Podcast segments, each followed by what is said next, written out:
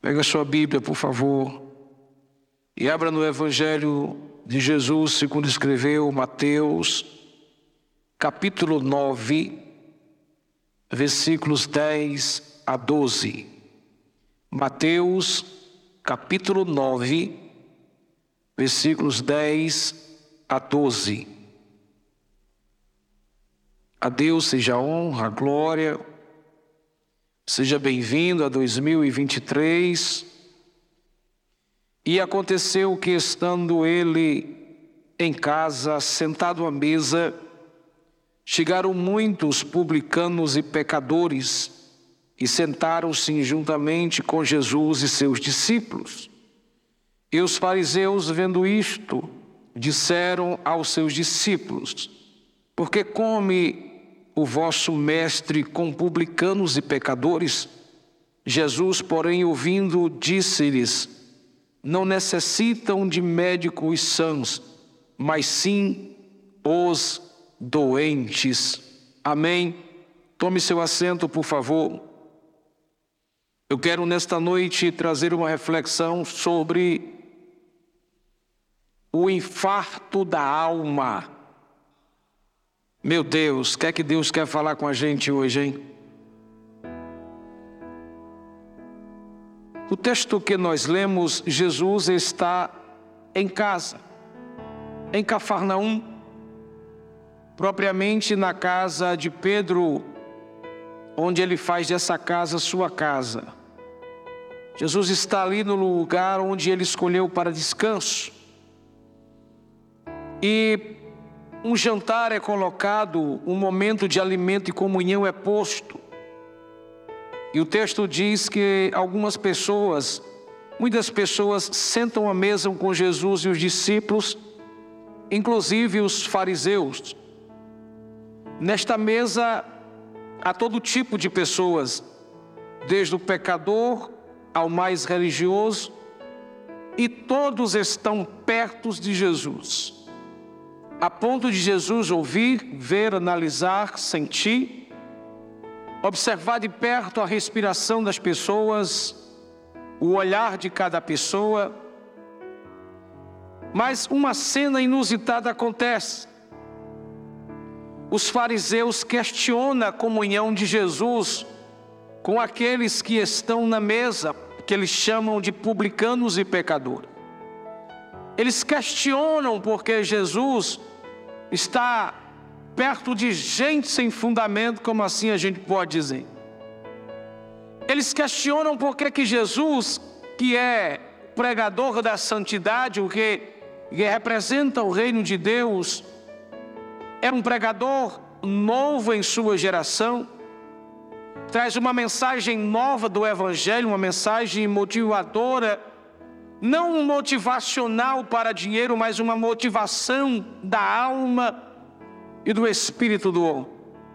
Então eles questionam porque Jesus tem comunhão com esse tipo de gente.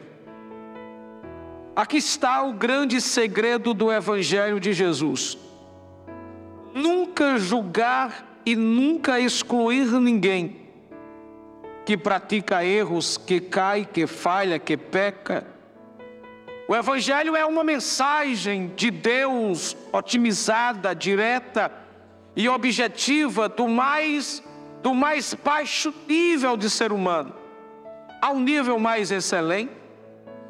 O Evangelho é uma mensagem do coração de Deus, direto e objetivo e positivo, justamente para aqueles que estão caídos, aqueles que necessitam de mudança. Porque este, o Evangelho de Jesus, ele tem o poder de trazer as pessoas para perto de Jesus. Grave isso no seu coração. A grande sacada da vida é saber conviver com pessoas de todos os tipos e influenciar nela o reino de Deus. Não jogue fora pessoas porque elas elas têm caráter extraviado, porque elas são pecadoras. Não jogue fora a pessoa, não exclua a pessoa, porque são pessoas que têm deficiência e erro, porque nós também temos. Não julgue as pessoas, não as exclua, porque o reino de Deus é inclusão daqueles que estavam perdidos, mas que foram achados pela pessoa de Jesus. Então vem a pergunta que não quer calar: por que a alma infarta? Basta nós olharmos para o comportamento dos fariseus, e nós vamos perceber esta matéria principal da mensagem do Evangelho. Porque é que a alma infarta em primeiro lugar? É porque a alma julga precipitadamente os outros. O verso de número 11, os fariseus, vendo isto, presta atenção, vendo isto, os fariseus, vendo isto, os fariseus, perceba que o olhar dos fariseus é analisar para julgar. Eles analisam, eles observam para julgar. E porque eles analisam e observam para julgar? Porque eles têm um problema. O grande problema, ou um dos grandes problemas que tem adoecido o ser humano, é o achismo de achar que é melhor do que os outros. Lembra daquele homem que chega e bate no peito e diz: Eu sou melhor do que este. Eu estou no culto, olha, mas eu trouxe a minha oferta, o meu dízimo, está tudo direitinho.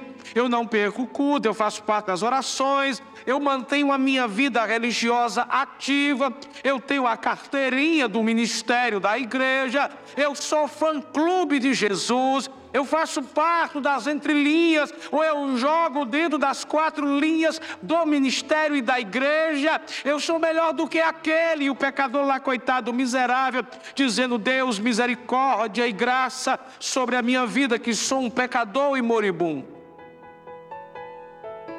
É aqui que a alma infarta. Quando alguém faz de suas conquistas, seus conhecimentos, sua religião o ápice que o torna merecedor de tudo. A alma de muita gente está assim dando sinais de infarto e as pessoas não sabem, porque são orgulhosas, exaltadas, mascaradas. Elas julgam as pessoas pelo que vê, nós julgamos pela roupa, nós julgamos pelo cabelo, nós julgamos pela maquiagem, nós julgamos pela voz, nós julgamos pela forma de andar, nós julgamos pela forma de fazer as coisas, nós julgamos por onde anda, por onde mora, onde ela mora, nós julgamos o seu carro, nós julgamos a sua cor, nós julgamos o ser humano. E Jesus nos dá um conselho terrível sobre o julgamento. Marcos 4 e 24, Jesus diz: Com a medida que você medir alguém, será medido.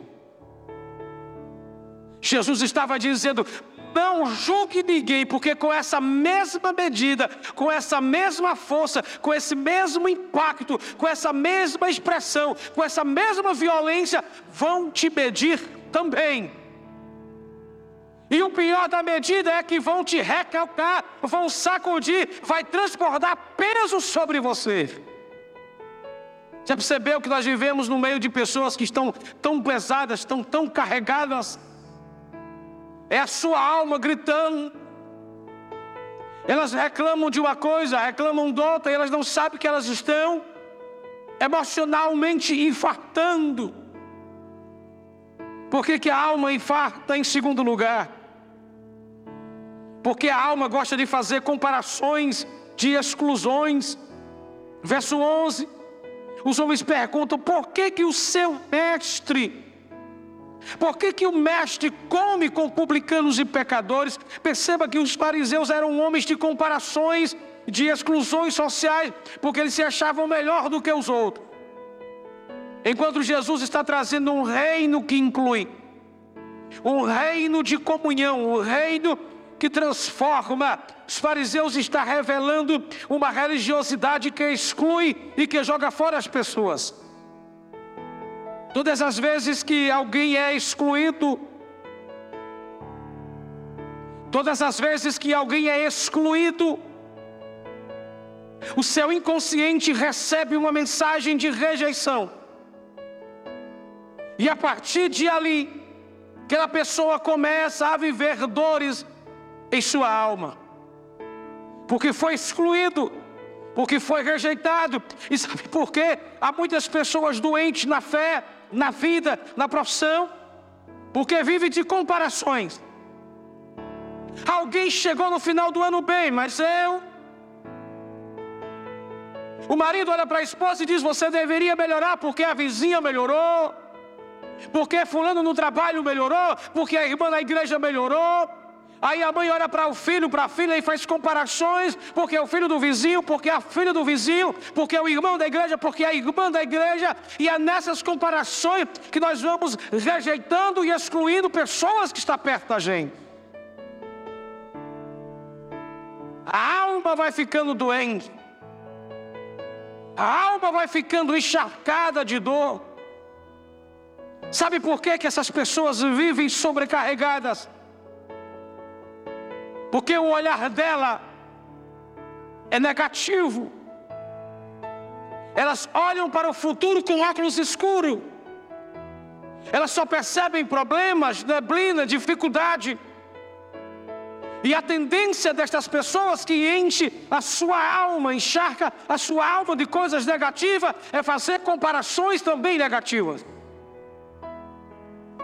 Jesus, Paulo diz aos Filipenses 2 e 3, dizendo: que a gente precisa parar de excluir. Porque a gente tem a mania de achar que nós somos melhor do que os outros. Mas não se assuste o que eu vou te dizer, Paulo dizendo aos Filipenses 2 e 3. Diga para essa pessoa bonita do seu lado: você precisa considerar o outro melhor do que você, superior a você. Paulo usa a expressão considere o outro superior a você. Você tem que sair de cena. Você tem que sair de cena. Você não é tudo isso que você acha. Você não é melhor do que ninguém. o teu conhecimento e as tuas fábulas, as tuas ideias, talvez não seja todas estas coisas todas. Preste atenção, é essa carga no seu eu que está gerando problema no teu pescoço emocional. Tem um mundo limitado para baixo. Você só enxerga isso. A tua alma está precisando de levantar o queixo e liberar um sorriso diferente. A tua alma está precisando olhar outra pessoa e ver que outras pessoas são melhores do que você e que você pode aprender, aprender com essas pessoas também. Por que, que a alma está infartando, pastor? Em terceiro lugar, porque ela está emocionalmente doente. Verso 12, Jesus diz: Jesus ouvindo, porém, diz: Não necessita de médicos sã, mas sim os doentes. Olhe para mim. Jesus não está tratando de doença espiritual.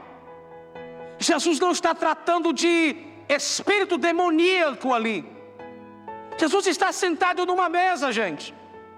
Pessoas perto dele. E as pessoas que estão perto deles estão doentes emocionalmente. Essa mensagem é tão atual para os nossos dias, que é essa, é essa grande faceta da verdade. Nós estamos sentados e ao nosso redor muita gente doente emocionalmente. E elas não percebem que as suas façanhas, os seus modelos de, de funcionalidade, a maneira de falar, de se expor, declaram quanto elas estão doentes emocionalmente. Então Jesus está tratando de de combater aqui uma doença emocional. Os fariseus eram religiosos emocionalmente. Vou repetir isso. Os fariseus eram religiosos doentes emocionalmente. Gente da igreja, gente que conhecia a palavra, gente que conhecia o decálogo, gente que tinha decorado a lei, gente que tinha a Bíblia de sua época, gente que ia para o culto, gente que cantava, gente que tocava, gente que pregava, gente que servia, gente que defendia a placa, mas a sua alma estava doente. Sentado na cadeira, mas doente. Trabalhando no serviço, mas doente. E Jesus olha para ele e diz para ele que os que são curados, que estão bem, não precisam de médico, mas os doentes. Jesus estava dizendo: Eu estou aqui, estou aqui para curar, eu estou aqui para resolver. Não há como crescer, desenvolver na vida, continuar os projetos de vida, se a gente está doente emocionalmente, com a nossa alma adormecida, alma gritando, a alma dolorida. E sabe o que é uma alma dolorida? É alguém que não consegue mais sorrir, alguém que não tem mais perspectiva de crescer, de desenvolver, é alguém que se isola, é alguém que não quer mais amigos, é alguém que não quer vir mais para a igreja, é alguém que não quer mais gerar vida. Você lembra do salmista conversando com a alma dele? Ele chama a alma dele e senta no divã. Vamos começar. Estás abatida porque se perturba. Salmista consegue entender que a alma dele está doente. Ele olha para o espelho e ele percebe além da cara, do rosto, da pele, do osso, do nervo, uma alma. E esta alma está no cantinho esta alma está numa rede, numa cama, está com febre alta, está tremendo, está assustada.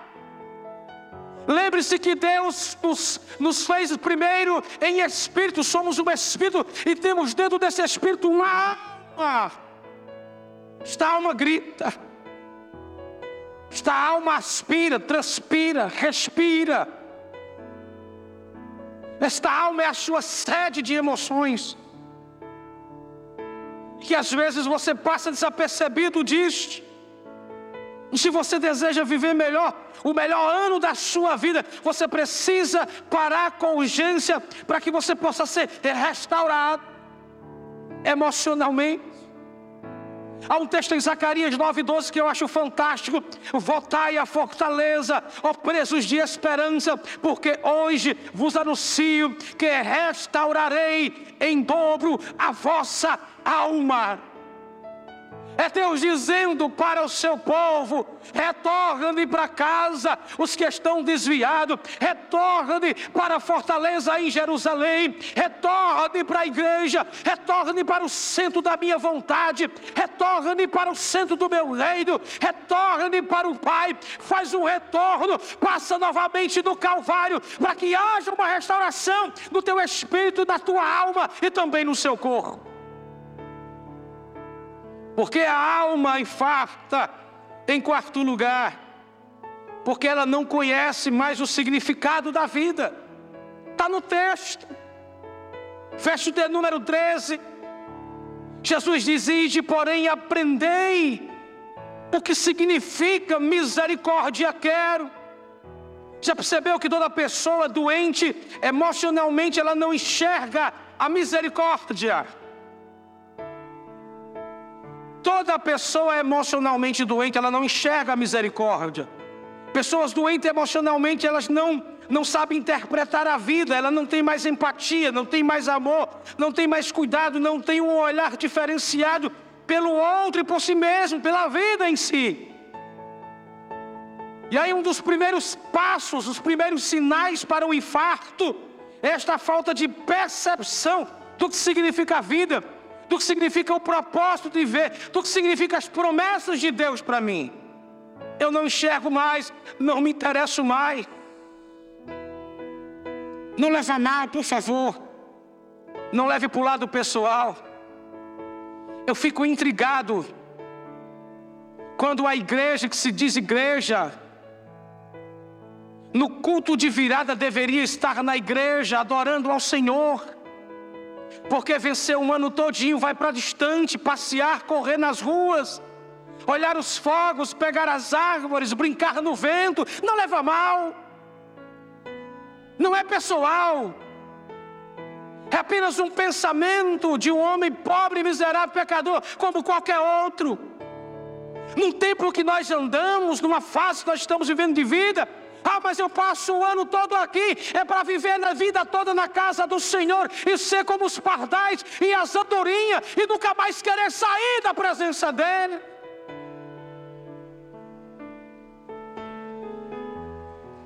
Pessoas que não conhecem significados da vida, raramente acerta, raramente constrói histórias sólidas e superações. A maior tragédia na alma de alguém é nunca colocar o seu coração na miséria do outro. Que fé é essa que eu defendo, que eu carrego? Que eu não consigo mais enxergar a miséria do outro e eu não posso fazer algo para ajudar.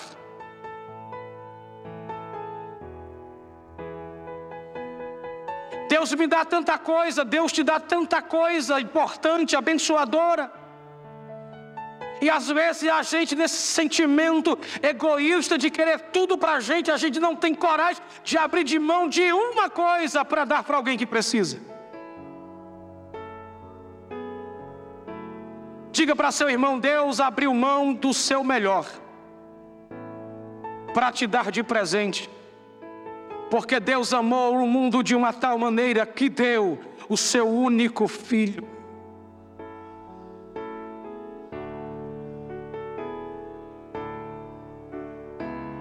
Infarta, porque ela não consegue ver mais significado para viver. Ela não enxerga mais as cores da vida. Ela não vibra mais, a nossa geração não vibra mais com as borboletas. Olha uma criança, ela vê borboletas, ela se encanta.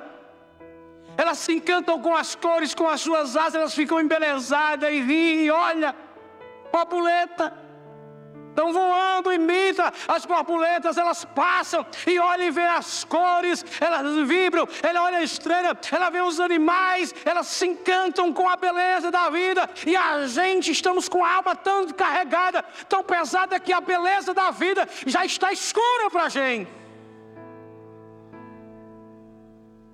A gente não consegue enxergar o sorriso das pessoas do nosso lado. Nós estamos tão azedos, mas é azedos, é tão azedos que a gente não valoriza mais a mão que a gente pegava antigamente não pega mais. A alma está infartando, você não percebe. A alma está infartando, seus olhos estão escurecendo, você não percebe mais ninguém. Deixa eu te dar um dado. Os obreiros que me conhecem há muito tempo. Antigamente ser pastor era bom, gente. Não que agora não seja. É um dado, apenas um dado, um dado só. Para fechar um ponto. Antigamente ser pastor, no aniversário do pastor era show. No dia do pastor era fantástico. No Natal, era todo mundo se abraçando, se beijando, era uma benção. Eu não contei quantas vezes eu descia do altar e carregava presente para o carro. A gratidão das pessoas, sabe, aquela empatia, aquele desejo. Eu estava fazendo uma análise esses dias, de três anos para cá, como tudo mudou e mudou muito radicalmente. Como as pessoas elas só pensam nela é apenas um dado, não fique chateado comigo. Eu não quero presente, eu não quero seu dinheiro, eu não quero nada seu. É apenas um dado para te dar uma coisa. A gente está fechado. Fechado. Faz assim, faz. Mostra para a pessoa, estamos fechados, lacrados. A alma está infartando. Por que, que a alma infarta em quinto e último lugar? porque ela não busca mudança para a sua cura. Verso 12, Jesus disse que são os doentes que necessitam, os doentes necessitam, os doentes necessitam, os doentes necessitam. O pior doente é aquele que sabe que emocionalmente está doente, mas não quer cura.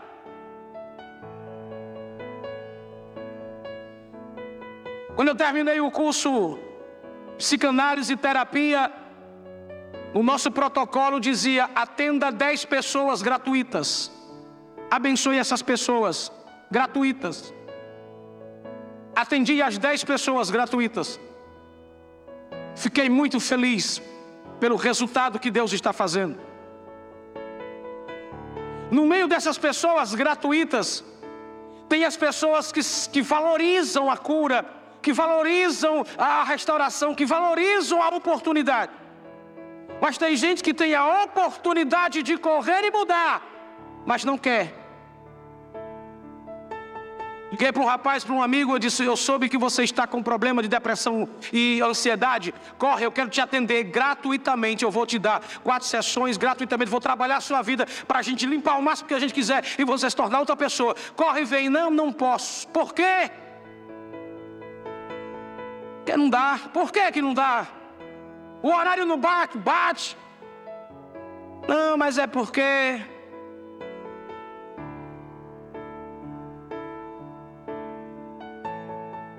Os antigos diziam que oportunidade é que nem um cavalo selado. Ou pula ou vai passar a vida toda andando a pé ou de jegue. Pergunta assim para alguém: quer andar de cavalo ou de jegue? A consciência de se autoavaliar é o princípio, é o primeiro passo para a cura emocional. Paulo disse uma coisa a Timóteo: Timóteo, antes de você ser pastor, Timóteo, antes de você pregar, Timóteo, antes de você casar, Timóteo, antes de você abrir a Bíblia, Timóteo, antes de qualquer coisa no ministério, Timóteo, antes de você adquirir qualquer coisa, tem cuidado de ti mesmo. Paulo explicou isso à igreja de Coríntios quando falou de comunhão, de sentar à mesa, examine-se, pois, o homem assim. O problema é que a gente não quer se autoavaliar, mas os outros a gente avalia.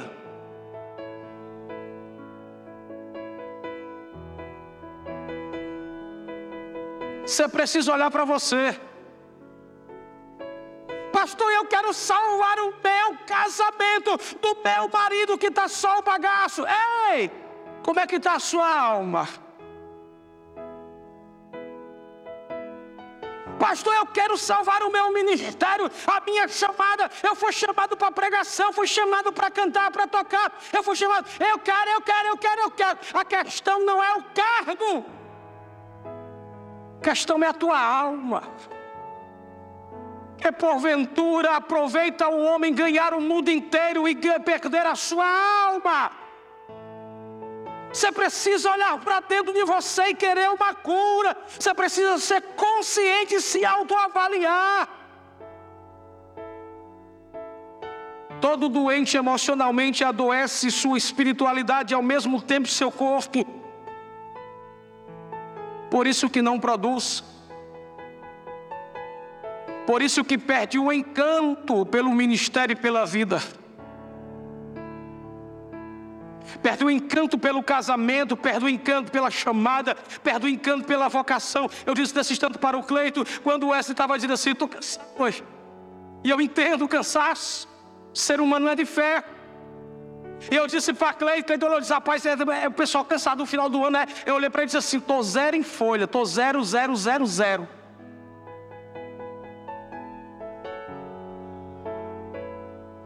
Quando você se encontrar com Deus, Deus vai perguntar como vai a sua alma. Diga para duas pessoas: quem tem que cuidar da sua alma é você. Diz, é você que tem que cuidar das suas emoções. Antes de você amar, se ame primeiro. Antes de você levantar, se levante primeiro. Antes de você banhar alguém, tome um banho você primeiro. Antes de você renovar alguém, se renove primeiro. Comece primeiro com você.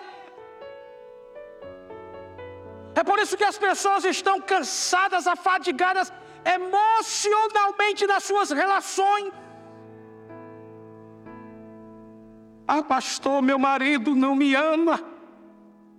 Pois se ame. Se valoriza, mulher. Toma um banho, tira essa camisa do deputado, do vereador, do presidente. Tira essa roupa velha, toma um banho, fica linda, cheirosa, fica abusada, põe um salto, se adorna, serve a Deus, que Deus cuida de você. Pensei que a mulher ia dar um glória. Né? Vou para casa agora.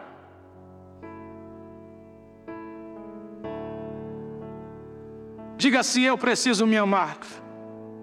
Ah, precisa mesmo. Pastor, mas eu estou muito feio. Barriga está grande, os cabelos estão tá velhos, estou enrugado. Profetiza no vale de osso seco, meu filho. Começa a dizer vale de osso seco. Puxa o véio esticado. Começa a dizer pelanca em nome de Jesus. Faz uma oração aí de profeta. Tem alguém ouvindo a palavra de Deus aí? Diga glória a Deus. Então a alma de muita gente infarta sim. A alma de muitas pessoas estão infartando porque estão sobrecarregadas de dores, angústia, depressão, medo, ansiedade, não suportam mais. Precisa procurar ajuda. Precisa olhar para você. Você precisa conversar com a sua alma. Sua alma vai conversar com você vai dizer: olha, essa área aqui está tá, tá, tá terrível, não suporto mais. Isso aqui para mim não dá mais, isso aqui isso aqui está complicado, sabe? É, eu sinto falta disso, eu sinto falta daquilo. A sua alma conversa com você. Você é sincero comigo, você olha para o espelho todo dia, olha ou não olha? Olha ou não olha? Não, fala comigo, por favor. Você olha no espelho todo dia ou não? Hein? Tu olha para o espelho, meu irmão, e o espelho diz um bocado de coisa, diz ou não diz? Inclusive diz coisa que você não gosta. Tá ficando velho, hein? Tá envelhecendo, hein? Tá caindo tudo, hein? Tá despencando tudo. Oi, tá, tá ficando enrugado. É, tá ficando com os dentes amarelados. Aí é, tem faceta hoje, fica mais bonito. Dá um jeitinho para melhorar essa carcaça. Dá alguma coisa. Todo dia você conversa com a sua alma. Acorda depois de uma noite como aquela, foi dormir tarde, acordou hoje com os olhos inchados, parecia que vinha de uma farra. Meu Deus, olhou assim e diz: Eita, primeiro dia do ano, o sol bagaço. Nada que uma água não resolva, nada que a água do Espírito Santo não lhe rejuvenesça Nada que uma palavra motivadora que vem do trono de Deus não te coloque de pé. Você está aí, diga glória ao nome de Jesus. Agora, para a gente terminar, como é que a gente cuida da nossa alma para ela não infartar? De três formas. Como é que você vai fazer para a sua alma não infartar? Primeira coisa, é simples a receita. Diga para alguém: coloque não, fala olhando para a pessoa, bem bonito. Diga: coloque Deus antes de você. Pegou? Então coloque Deus antes de você, Mateus 6,33. Buscar em primeiro o reino de Deus e a sua justiça. Então buscar o reino é buscar Deus antes de si mesmo. E isso é antes das suas prioridades, os seus sonhos, seus projetos, suas vontades, seus planos, sua família. Conversar com Deus. Deus, hoje eu estou só o bagaço. Fui abandonado, fui esquecido. Deus, a noite não foi boa. Deus, eu estou aqui, ó, só o bagaço. Como é que eu vou fazer para continuar? Como é que eu vou fazer para continuar sem o marido, sem meu filho, sem meu pai, sem a minha mãe? Como é que eu vou fazer para continuar, ó Deus, sem um emprego, sem um salário? Deus, como é que eu vou fazer para continuar começo de ano? É tanta guerra, tanta coisa. Deus, como é que eu vou fazer? O salário não dá, o dinheiro não vai dar. Deus, como é que eu vou fazer? Deus, Deus, Deus, Deus, Deus ama quando você acorda nos primeiros momentos e diz: Pai, bom dia. Eu quero lhe apresentar meu dia. Diz para alguém: não tenha vergonha de dizer o que você não tem para Deus.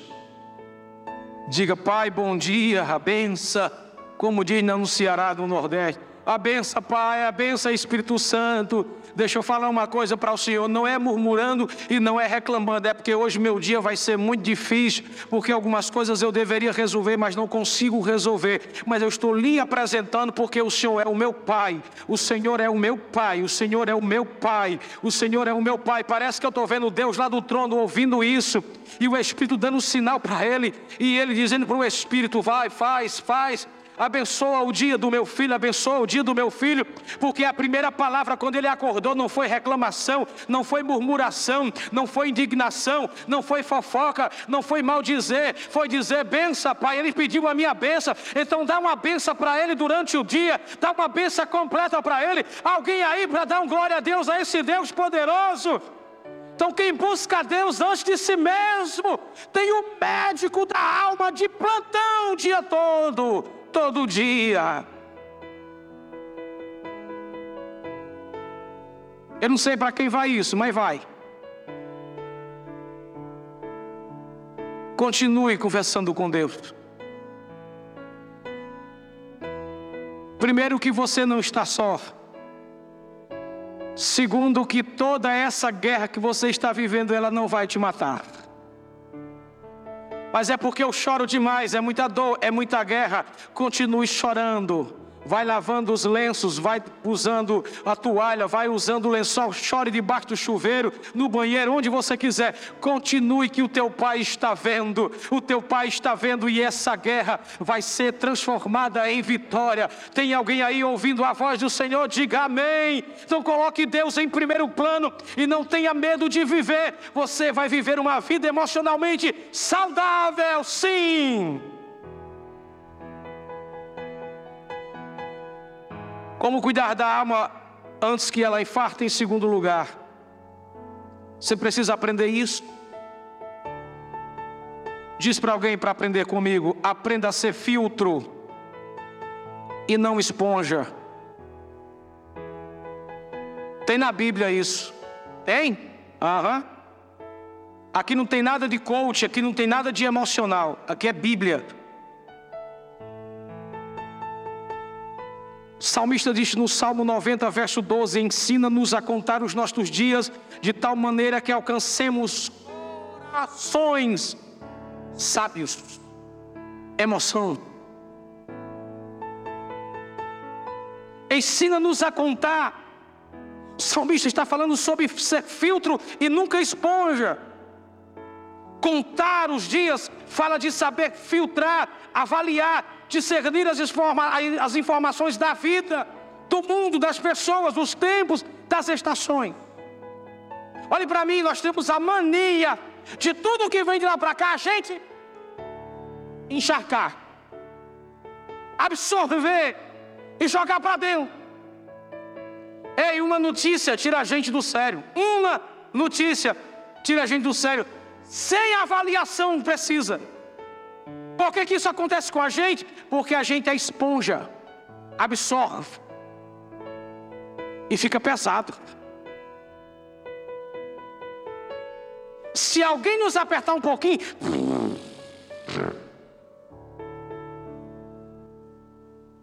chora compulsivamente. A gente se estressa com uma noticiazinha do tamanho de nada. Aí já muda o humor da gente, sim ou não? Uhum. Ele já fica chateado, já fica chateada. Aí o pastor ontem falou grosso com alguém. E é porque você não viu o que eu vi. O cara estava sentado por aqui, vou nem apontar. E fazia assim, ó.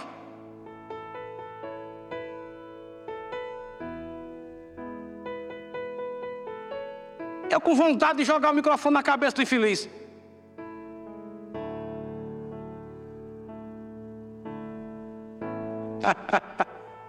vontade de meter a peixeira. Irmão, a pregação todinha. Diga comigo, pastor. Não, com força, vai, pastor. Não, para bater com força. Pastor. Te converte, homem!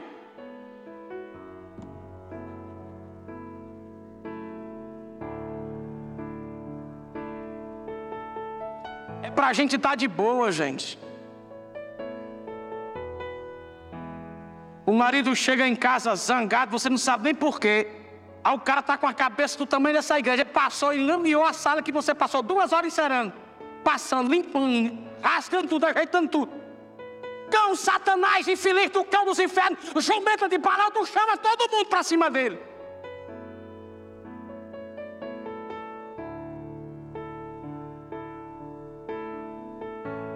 A alma vai ficando encharcada, Marta porque os muitos cuidados da casa oprimem a mulher. Os perfeccionismos doentios azedam a alma, porque só funciona se tiver coxa, só é bonito se ficar vermelho, só é legal se eu vestir de amarelo, porque amarelo é ouro. Eu aprendi uma coisa tão engraçada esses dias: se ouro fosse dinheiro e desse muita coisa, o pessoal que trabalha no correio era podre rico.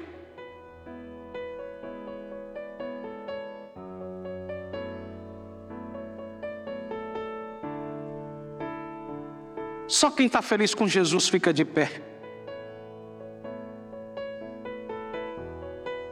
Só tem na no 2.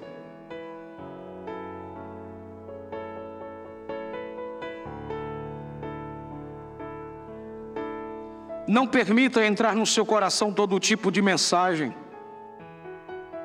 Coloque um filtro emocional exclua, bloqueie tudo que vai entristecer e tirar o seu sono e o seu foco.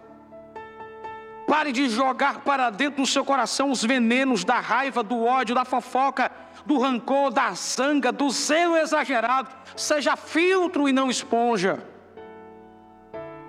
Termino.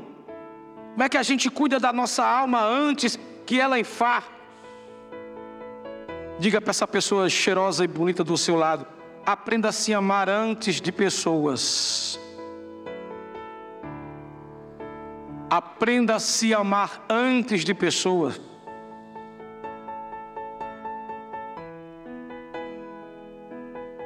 Não existe ninguém feio. Existe, pastor. Não existe. O que é feio para você é lindo para outra pessoa. Pastor, mas tem uma pessoa que parece que está às avessas. Para você, para outra pessoa, é a pessoa mais fantástica do mundo. Isso é coisa da nossa cabeça. Quando você olhar para o espelho, você diga assim: espelho, espelho meu. Eu sou é obra do Criador, imagem e semelhança. Só o Eduardo pegou, cara. Diga para essa pessoa bonita: quando você olhar para o espelho, vai, quando olhar para o espelho, diga para o espelho: espelho, espelho meu, eu sou obra do Criador, imagem e semelhança. Diga assim comigo: diabo, cão, Satanás, besta fera, feia é tu.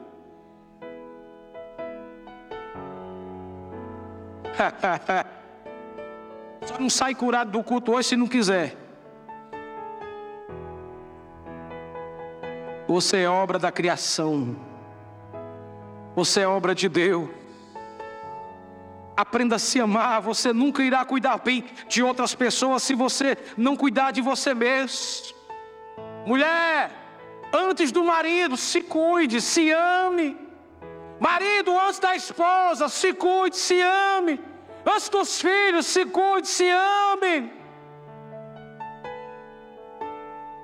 Saia de casa bem. Saia do seu quarto bem. Saia do seu banheiro bem.